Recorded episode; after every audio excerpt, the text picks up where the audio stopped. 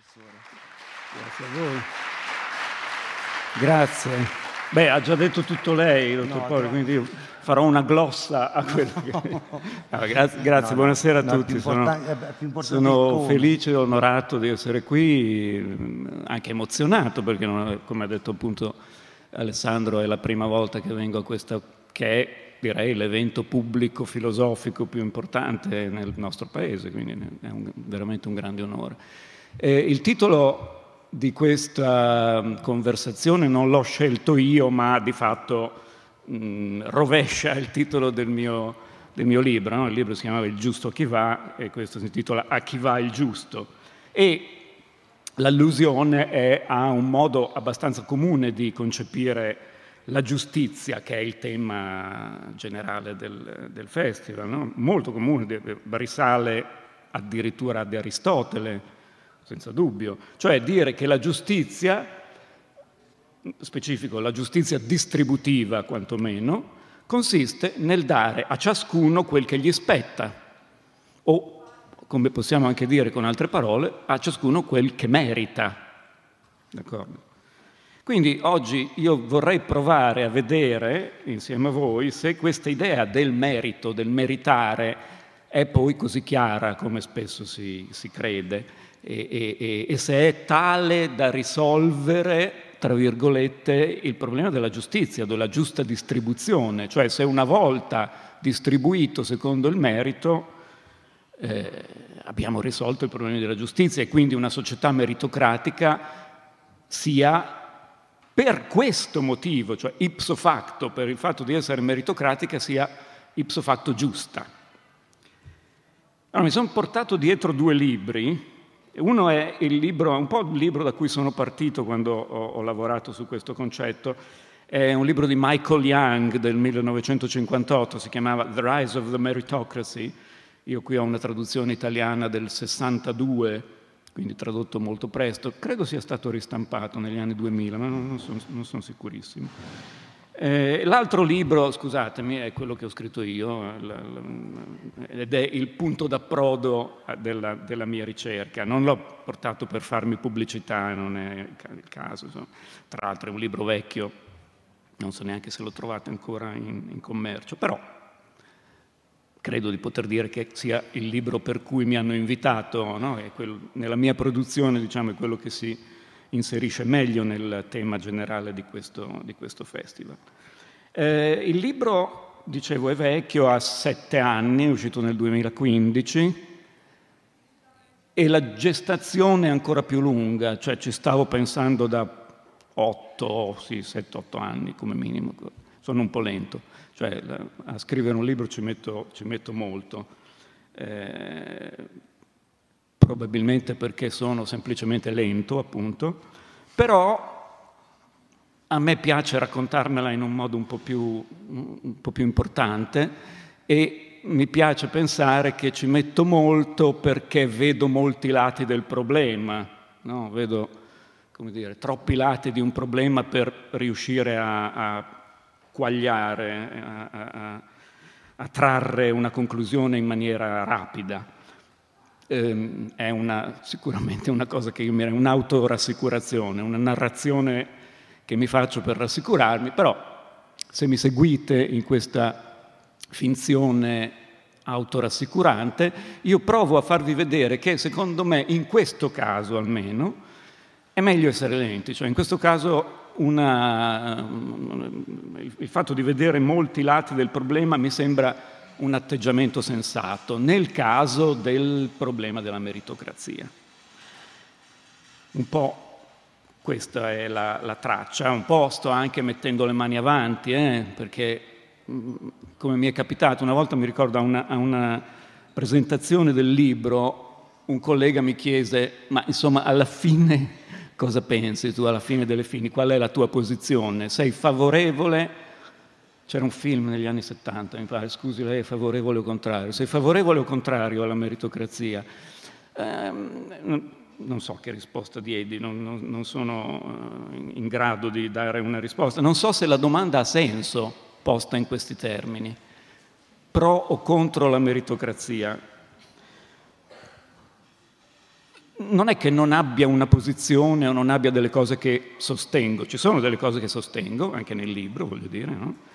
Ma, come dire, sono dei lemmi, sono dei punti d'appoggio per farsi un'idea più ampia. Non so se c'è la tesi di Brigati sulla meritocrazia, no, questo non, non credo, insomma, no, non c'è la, la, tesi che io sostengo. E eh, ripeto, secondo me c'è una buona ragione per non avere una tesi su questo, perché semplicemente per avere una tesi forte, per difendere una tesi forte su qualche cosa, bisogna che sia chiaro come minimo su cosa, di che cosa si tratta. E invece eh, il problema è proprio questo, cioè che il concetto di meritocrazia e il concetto di merito, su cui evidentemente si appoggia la meritocrazia, è un po' indeterminato, è un, un po' una scatola nera, è lasciato nel vago. Questa era anche la motivazione principale per cui cominciai a fare questa ricerca tanti anni fa, cioè il fatto che allora, all'epoca almeno, c'era un discorso pubblico, politico, ma anche diffuso, insomma, quasi non dico nei bar, ma insomma nel, nella, c'era una coscienza civile diffusa che parlava di meritocrazia, ma appunto lasciando il concetto come una scatola nera. Cioè usava questo concetto in maniera un po' cieca, senza specificare di che cosa si tratta. Quindi, tutto sommato, quello che ho fatto nel mio lavoro assomiglia un po' di più all'operazione di aprire la scatola, se volete, spacchettare questo concetto. Eh. E il senso della ricerca, ve l'anticipo quello che vorrei dire, ma in realtà l'ha già anticipato Alessandro, il senso che volevo veicolare è che il merito per molti versi è un concetto vuoto, cioè un concetto che va riempito e non c'è niente di strano in questo, cioè non, non, non può che essere vuoto, indeterminato. Quindi ho fatto un tipo di lavoro che a volte in filosofia si chiama deflazionistico. Ho cercato di sgonfiare no? La, il, concetto, il, concetto, di merito e, e, e di far vedere che è un termine che viene usato come segnaposto, è un gettone, chiamiamolo così se volete. Va riempito con valori che lo precedono, c'è qualcosa prima del merito e che questi valori sono valori propri a una società, alle società di volta in volta date storicamente. Questa era, grosso modo, l'introduzione della, della mia idea. Eh, preciso una cosa, come il tempo, sì. Eh, ho detto prima, all'epoca c'era un discorso pubblico che metteva in questione, che, scusate, che, che, non metteva in questione il concetto di merito, quindi ho, ho sentito il bisogno di farlo io.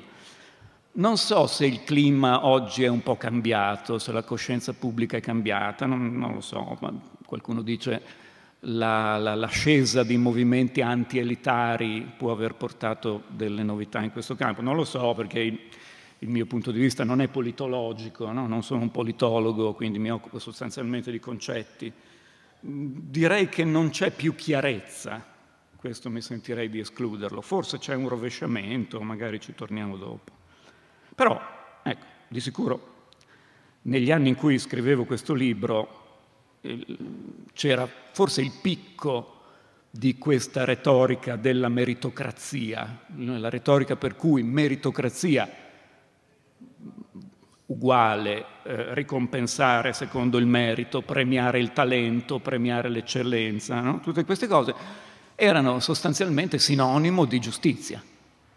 Poi non solo di giustizia, anche di efficienza, di, di sano funzionamento della dinamica sociale, che, vedete, presuppone già l'idea di una società centrata su una competizione e il problema è quello di rendere idealmente corretta questa competizione, no? di renderla equa, che nessuno sia avvantaggiato.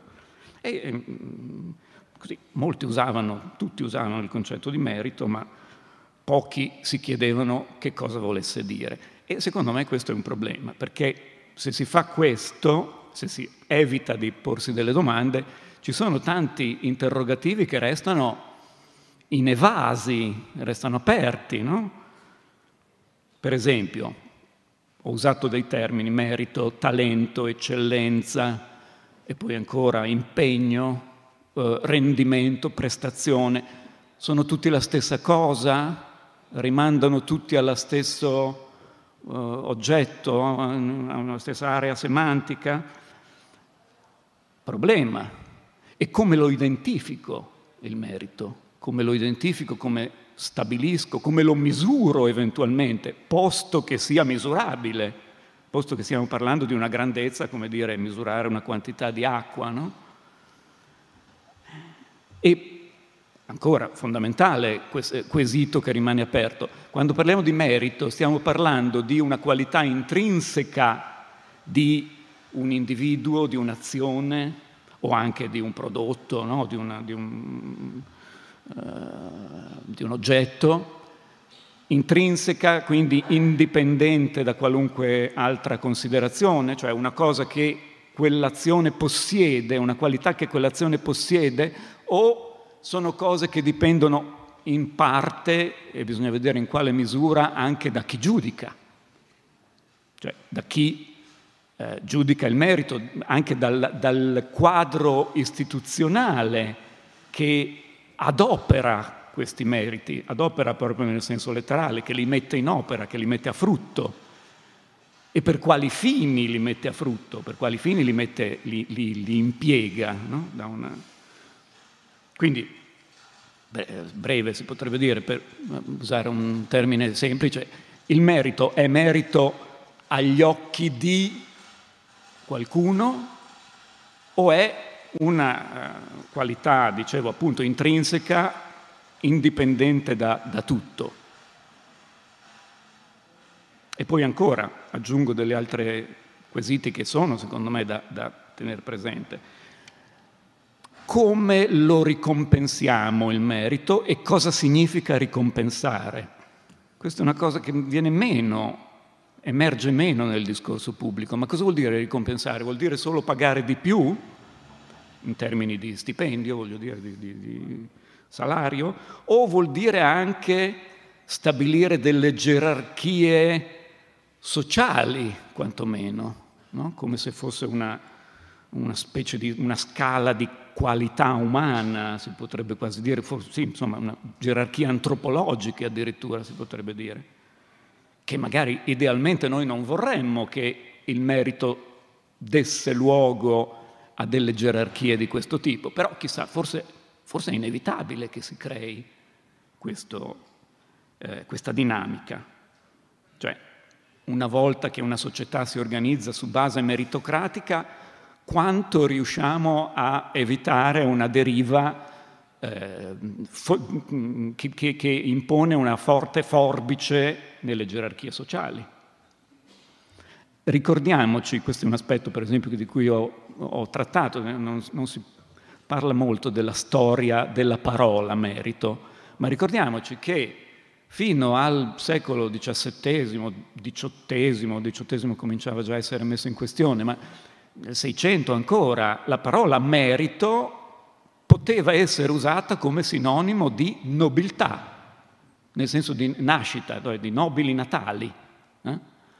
Che a noi sembra strano ovviamente perché la nascita la, nessuno di noi la merita, ma è così che veniva usata la parola, cioè un nobiluomo ehm, d'ancien regime, diciamo, fino alla, appunto all'età moderna, eh, poteva tranquillamente ritenersi giustificato nel pensare che aveva un merito superiore a un plebeo, a un popolano, diciamo, a un borghese, semplicemente perché era aristocratico, cioè per la sua nascita, quindi un merito che noi diremmo non, non è meritato, ma questo era uno dei modi in cui veniva usata la, la parola, in Europa naturalmente sto dicendo.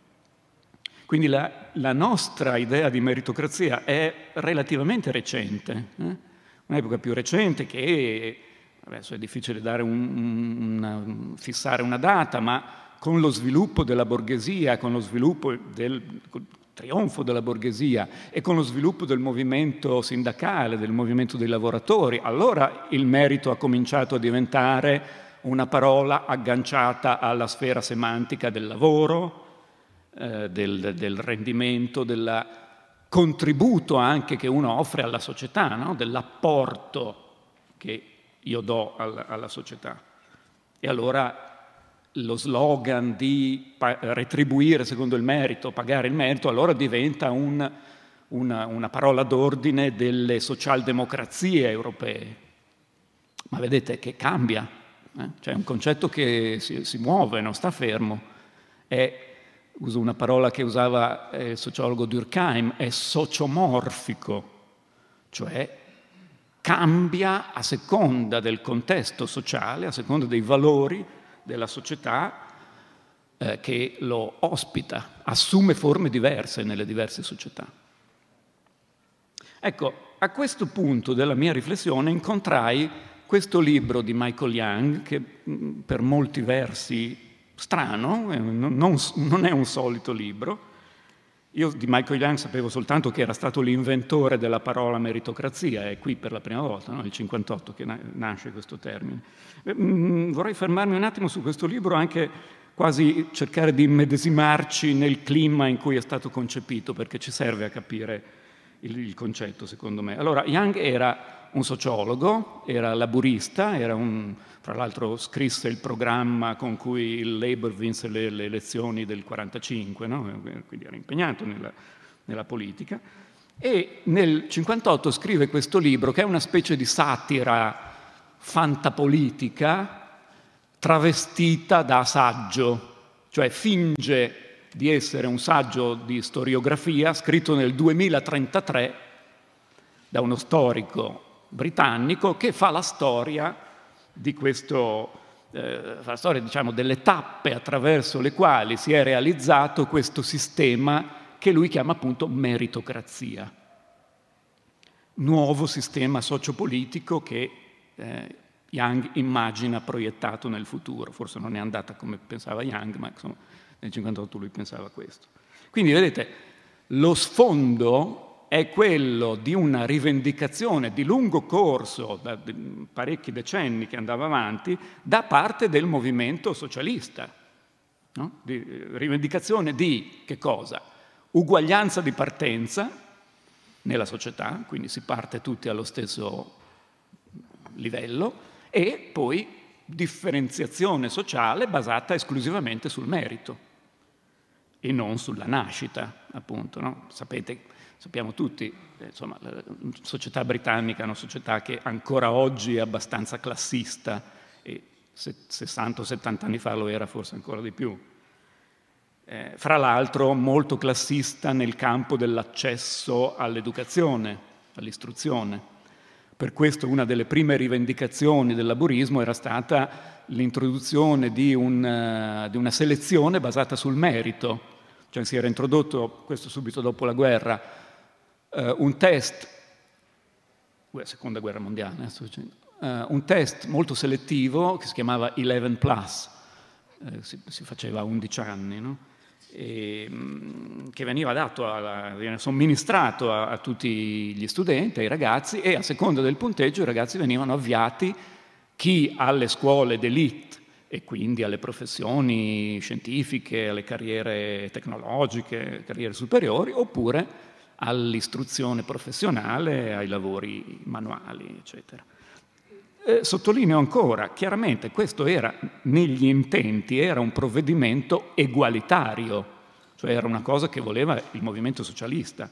Cioè non vai alle scuole eh, di prestigio, a Eton, non so, non vai in questi grandi college perché c'è andato tuo padre, tuo nonno e sei di famiglia altolocata, ci vai per i tuoi meriti, per il tuo sei stato selezionato in base alle tue capacità. Questo era stato un po' l'inizio della meritocrazia britannica e una mm, decina, quindicina d'anni dopo quell'inizio, Young si chiedeva ma dove porta? Cioè si chiedeva se portiamo alle estreme conseguenze questa eh, politica, che cosa otteniamo? Era tutto questa la, la sua E quindi per far questo immagina una società, appunto è fantapolitica, una società in cui la scienza ha messo a punto una misurazione del, del talento, delle doti individuali, perfettamente adeguata, predittiva, perfettamente predittiva. E, ovviamente lui negli anni 50 pensava a qualcosa di simile al test del, del quoziente di intelligenza, no? Il, eh, che esiste anche oggi, ma insomma è un po' superato. Non poteva immaginare sviluppi come quelli delle neuroscienze, come quelli della, della genetica, ancora di più, no? Ma direi che mh, su, da questo punto di vista, anzi, forse ancora di più siamo in questa direzione, cioè a maggior ragione oggi potremmo aggiornare quest'idea della possibilità di prevedere le, le doti. No, non, non credo che sia scomparsa quantomeno la convinzione che sia possibile stabilire le doti intellettive di un, in un individuo, magari anche caratteriali, cioè l'idea è che quelle doti ci sono, sono già lì alla nascita e si tratta di trovare il modo di scoprire chi ce l'ha e chi non ce l'ha, allo scopo di organizzare nel, nel modo migliore la, la scolarizzazione, la, la, la, messa a frutto di queste doti. Quindi in questa società immaginata da Young tutto questo viene eh, fatto in maniera molto sistematica, cioè i ragazzi vengono seguiti eh, longitudinalmente no? da una serie di valutazioni, di classificazioni che li, li, li, li, inquadrano, li classificano e li collocano nei ruoli professionali che sono adatti al loro livello. Ora, questo sistema è chiaro che ha due premesse, premesse barra conseguenze, perché in realtà sono, sono entrambe le cose, che, che, che, stanno sotto, sottostanti, diciamo, sottaciute se vogliamo. La prima è che ci sono professioni più o meno elevate, più o meno importanti,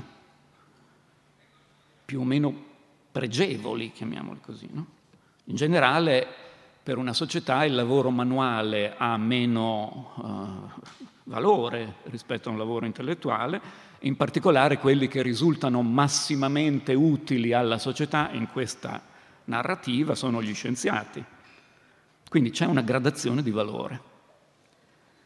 Di conseguenza, seconda premessa conseguenza, le posizioni superiori non sono solo ruoli professionali, eh, sono qualcosa di più, sono anche ranghi in un certo senso cioè diventano espressione di livello sociale, di prestigio se non di, se non di potere, sostanza di rango. Quindi non è solo un sistema di selezione attitudinale per ottimizzare il sistema produttivo, diciamo, no? Qui uno è bravo, più bravo come chirurgo, l'altro è più bravo come cuoco. No, qui abbiamo una vera e propria gerarchia sociale, una meritocrazia, il, la chiave è nella parola, eh? meritocrazia vuol dire potere del merito. Quindi è una società, questa immaginata da Young, che è retta da una casta di persone estremamente intelligenti che fanno lavori scientifici di alta tecnologia, mentre gli individui che non possono raggiungere questo livello vengono scolarizzati, magari in maniera sommaria, ma poi avviati a lavori più umili. Ora, che cosa distingue questa società da una società semplicemente diseguale, disegualitaria, semplicemente classista? È il fatto che è giusta. E qui sta il trucco, capite? Cioè, questo romanzo è un esperimento mentale e la variabile che introduce Young è il fatto che queste posizioni sociali sono raggiunte attraverso unicamente attraverso il merito. Cioè questa gerarchizzazione nella sua narrativa è giustificata moralmente perché stiamo parlando di persone che hanno meriti diversi, certificabili attraverso la scienza, eccetera. Qui, secondo me, Young coglie un assunto che è di tutte le teorie, così chiamiamole naturalistiche, poi dirò meglio che cosa intendo dire, cioè l'idea che il merito fotografa i veri valori, nessuno può lamentarsi da questo punto di vista della posizione sociale che occupa perché eh, dipende dalle sue, dalle sue capacità, da quello che è. Se sei in basso nel rango sociale è che sei più in basso nei, nelle tue capacità, nelle tue... Cioè, è come la barzelletta dello psichiatra, il dottore ho il complesso di inferiorità, no guarda ho fatto il test, lei è inferiore. E quindi la giustizia in, questo, in questa luce sta tutta nel liberare il campo da eh, da ostacoli per il dispiegarsi dei meriti individuali. Una volta fatto questo, la società è giusta, cioè, perché riflette i meriti degli, dei singoli individui. Vi risparmio come va a finire la distopia di Young, va a finire male, ve lo dico, è un bagno di sangue. Eh, però insomma mi interessa, adesso metto da parte il romanzo, ma un punto cruciale del romanzo, secondo me un aspetto cruciale è che in questo quadro riemerge in maniera drammatica che cosa? Il rapporto servo-padrone. È perché è chiaro, voglio dire, lo scienziato non è che possa perdere tempo a fare la lavatrice, no? Quindi ci sono, devono esserci delle persone che fanno i lavori umili, che fanno il, lavoro, il servizio domestico, che fanno eh, i servizi più minuti, diciamo. Quindi riemerge la servitù forma basilare della dipendenza. Ma guardate, vuol dire che ritorna esattamente quello che il movimento socialista aveva aborrito. Perché il socialismo, dice Simmel, diceva il sociologo Simmel, tende sempre a oggettivare i rapporti sociali pensando con questo di eliminare i rapporti verticali, no? cioè la dipendenza di un individuo da un altro, il potere dell'uomo sull'uomo, come si diceva nell'Ottocento. No, rapporti sociali oggettivi. Qui, in questa distopia, abbiamo le due cose insieme, questa è l'idea. Abbiamo l'oggettivazione, perché i meriti sono oggettivi, e abbiamo la gerarchizzazione, perché i meriti danno luogo a disparità sociali eh, che creano una dipendenza. Quindi la domanda che poneva Young in quel libro era questa. La poneva ai suoi, no, ai suoi mm, compagni di partito. Siete disposti a accettare la diseguaglianza se è una diseguaglianza giusta? Cioè se è una diseguaglianza basata sui meriti? Era una domanda vera, eh? Non era un, una domanda retorica, lui ha sempre detto che non voleva opporsi alla meritocrazia, voleva eh, vedere i lati del problema. Eh, questo che mm, dicevo all'inizio. Ora, qual è il problema che secondo me Young non ha messo a fuoco, non del tutto, no? che lo porta in questo, questo vicolo cieco apparentemente? È che quell'immagine del rapporto tra merito e giustizia è ingenua, è semplicistica. È una teoria che appunto chiamo naturalistica del merito, cioè la teoria per cui il merito di un'azione è una qualità data, che c'è, che è indipendente da altre considerazioni, indipendentemente da chi la giudica.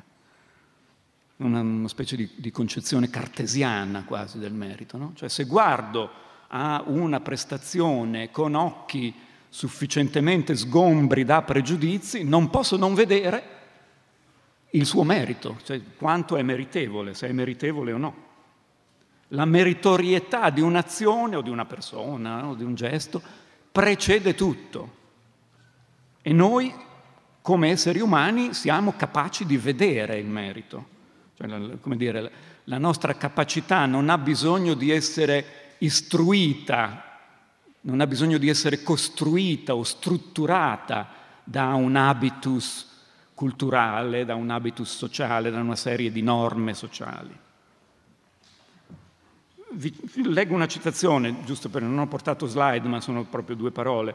Eh, la, la, formulazione più drastica che ho trovato di questo naturalismo, tanto per fissare la nota più alta, no? è di un filosofo americano che si chiama Louis Poyman, si chiamava, è scomparso una decina d'anni fa. Ogni azione, scusate, ogni azione nell'universo ha una risposta adeguata in termini di creazione di un dovere di punire o ricompensare e tale risposta deve essere di misura appropriata all'azione originaria.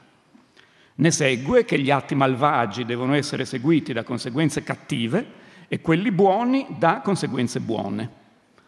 Non posso provare questo principio, dice Poiman, è un principio basilare che a me risulta più certo di qualsiasi dimostrazione che potrebbe sorreggerlo. Vedete che qui è esplicito, rinuncia a analizzare il concetto di merito. No? O lo vedi oppure non sei, hai qualcosa sugli occhi, come dire. No? È, un, è, un, segnaposto, dicevo prima, è, un, è un, una scatola nera.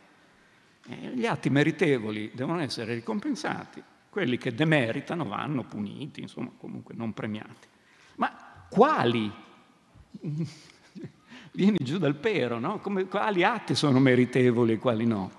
È possibile che non si veda che queste formulazioni sono tautologiche alla fin fine. Ecco dove sta, secondo me, l'ingenuità. Cioè, sta nel, in questa doppia assunzione che il merito sia autoevidente, cioè che io posso vedere immediatamente il merito in ogni caso, e che distribuire, no, ricompensare il merito sia ciò che fa giusta una società. No, eh, la società deve essere già giusta, è l'inverso, la società deve essere già giusta affinché una distribuzione secondo il merito faccia del bene, eh, cioè aumenti il bene comune, no? e, e, e serva a qualcosa sostanzialmente. La meritocrazia può servire a rendere più efficiente una società, questo io, è un principio, è un'idea che io sottoscrivo, contro anche um, teorici che non pensano che sia necessariamente un fattore di efficienza no? la distribuzione secondo il merito. Per esempio alcuni teorici liberisti puri e duri come von Hayek no? dicono quello che conta è il mercato, il merito non, non, non c'entra, è una distorsione del mercato, io non credo, ma in ogni caso l'efficienza è una cosa buona, ma non basta. Non basta, anche una, una società ingiusta, anche un, un'associazione di criminali, ne accennava prima eh, eh, Alessandro, no? anche un'organizzazione criminale può distribuire ai suoi seguaci secondo i rispettivi meriti, ma non per questo diventa giusta. Questo è un'acquisizione forse più recente, giustamente Alessandro introduceva il concetto di riconoscimento, perché un po' è stata messa a fuoco in, negli ultimi decenni, perlomeno a partire da vent'anni circa dopo no, forse giusto, giusto vent'anni, nel 1978 esce un libro di un'altra teorica sociale che si chiama Young, anche lei, eh, Iris Marion Young, una, una filosofa politica eh, americana, eh, che critica le teorie classiche della giustizia, non solo quelle meritocratiche, ma un po' tutte, in quanto tutte presuppongono che la giustizia sia sostanzialmente esclusivamente, in un certo senso, questione di distribuzione, cioè che la giustizia sia distributiva. Distributiva proprio nel senso banale, proporzione tra lavoro fatto e salario, eh, salario distribuito. No? Vali tot, produci tot, sei pagato tot. Questa sarebbe la società giusta in cui il giusto a chi va, compresa la visione del socialismo democratico classico.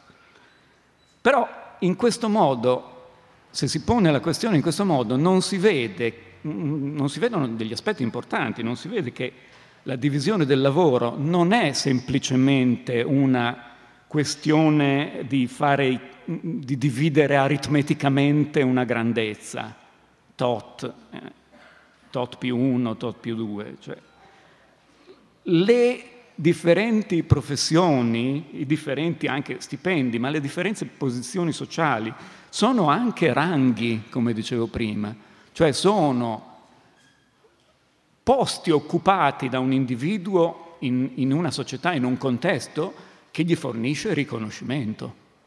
Questo, e quindi diventano posizioni in una gerarchia di riconoscimento. Questo è, la, è la, l'aspetto che secondo me va considerato e che è venuto dopo. Cioè un lavoro non è mai solo un lavoro, è qualcosa che ha un significato, sempre, ha valore simbolico, ha, ha, eh, si inserisce in un immaginario, se volete, un immaginario culturale, sociale, quindi si inserisce in una rete di valutazioni culturali. Allora, bisogna, come siamo col tempo? Ci siamo? Uh, sì, sì, ancora 5 minuti? Posso... Ma sì, pure, anche di più, professore.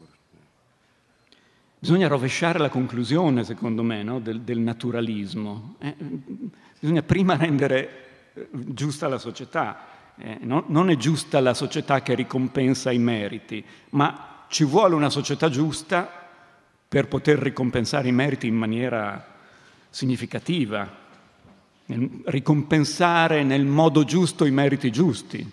Questo.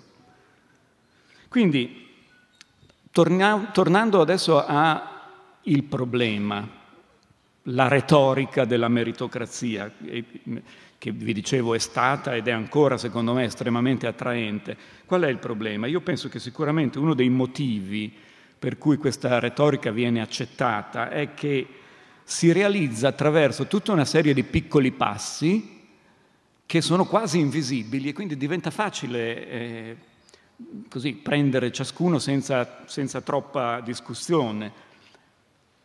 E qui c'è lavoro per i filosofi, è qui che c'è bisogno di analisi filosofica, secondo me. Ricapitolo quello che ho detto, quali sono questi passi. L'idea che ci sia un'oggettività del merito, l'idea che il merito sia riconoscibile di per sé, senza bisogno di una costruzione sociale no, del, della nozione, e direi anche eh, parallelamente l'idea che non ci sia bisogno di una costruzione sociale del soggetto che giudica il merito. Voglio dire, l'idea che non, non c'è bisogno di lavorare su di sé per riconoscere che cos'è il merito, qualcosa di meritorio, no? Cioè, l'idea che ho chiamato cartesiana prima, ho usato questa, questa parola, cioè l'idea che vabbè, ehm, apro gli occhi e vedo cosa c'è il merito. No, il merito lo posso semplicemente constatare, basta guardare per vedere che cosa è meritevole e che cosa no. Questa è una linea che non avevo approfondito, per, per esempio, nella mia ricerca, un po' me ne rammarico, perché beh, sono diversi anni che mi occupo soprattutto di antropologia e mi rendo sempre più conto che alla base di tutto questo c'è un'antropologia ingenua, insomma, c'è un'antropologia semplicistica e, non, e immaginaria per tanti versi. Tanti equivoci nascono da qui, tra cui quello che dicevo prima, l'equivoco per cui il merito, eh, questo merito, dicevo, oggettivo, questo merito riconoscibile, sia anche misurabile cioè che, ci, che, sia un merito quantitativo, come dicevo prima, una grandezza lineare come una quantità di acqua, di, non, e non ci siano dimensioni qualitative importanti. Questo implica, questa eh, mancanza di visione implica che ci sono dei meriti che non verranno mai riconosciuti secondo questa, questa impostazione. Cioè, non c'è spazio per dei meriti che abbiano una qualità unica, irripetibile, insostituibile, che non si possono misurare in prestazioni. Come calcoliamo i meriti di un educatore, per esempio? Eh, lo so che c'è la buona scuola. Come calcoliamo i meriti di qualcuno che fa l'insegnante? Non è una cosa che si possa calcolare facilmente, ma beh, dico insegnante, ma come, come calcoliamo i meriti di un parroco? Eh, non è quantitativo, ma un, so, una badante, uno che fa assistenza agli anziani, mm, come li misuro queste cose? È chiaro che questo tipo di meriti saranno sempre penalizzati da una visione quantitativa, una, di, una visione che si basa sulla misurazione. E la, questa linea di, di, ragionamento, secondo me, raggiunge il culmine in quella frase che vi ho letto prima, cioè l'idea che la distribuzione secondo il merito sia tutto quel che c'è da fare per stabilire la giustizia in una società, almeno giustizia distributiva. Cioè la, la società distribuisce in modo giusto se, e forse solo se, distribuisce secondo i meriti. Ma il problema è che in nessuno di questi passi che ho ricapitolato adesso si è dato un volto al merito, cioè si è, si è dato un contenuto al merito. È un, è un, crescendo ma è un glissando, se mi passate il termine musicale. No? Cioè, si passa dall'uno all'altro, oggettività, riconoscibilità, misurabilità, senza darsi il, la, la penna, senza darsi il tempo di vedere cosa c'è dentro, cioè di, di identificare che cosa è meritevole.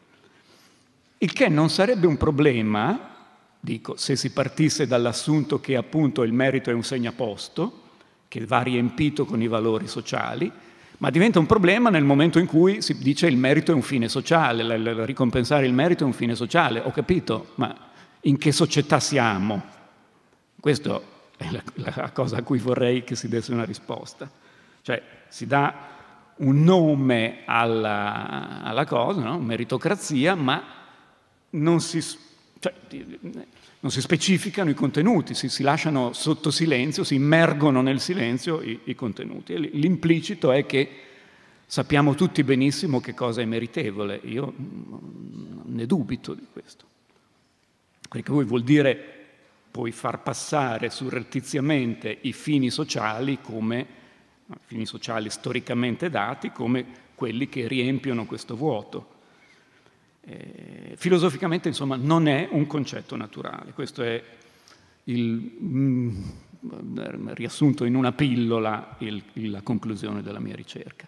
A questo punto forse ci siamo, giusto? Vabbè, ma io mi fermo qua, magari se c'è un, un'interlocuzione mi fa, mi fa anche piacere. Grazie intanto dell'attenzione.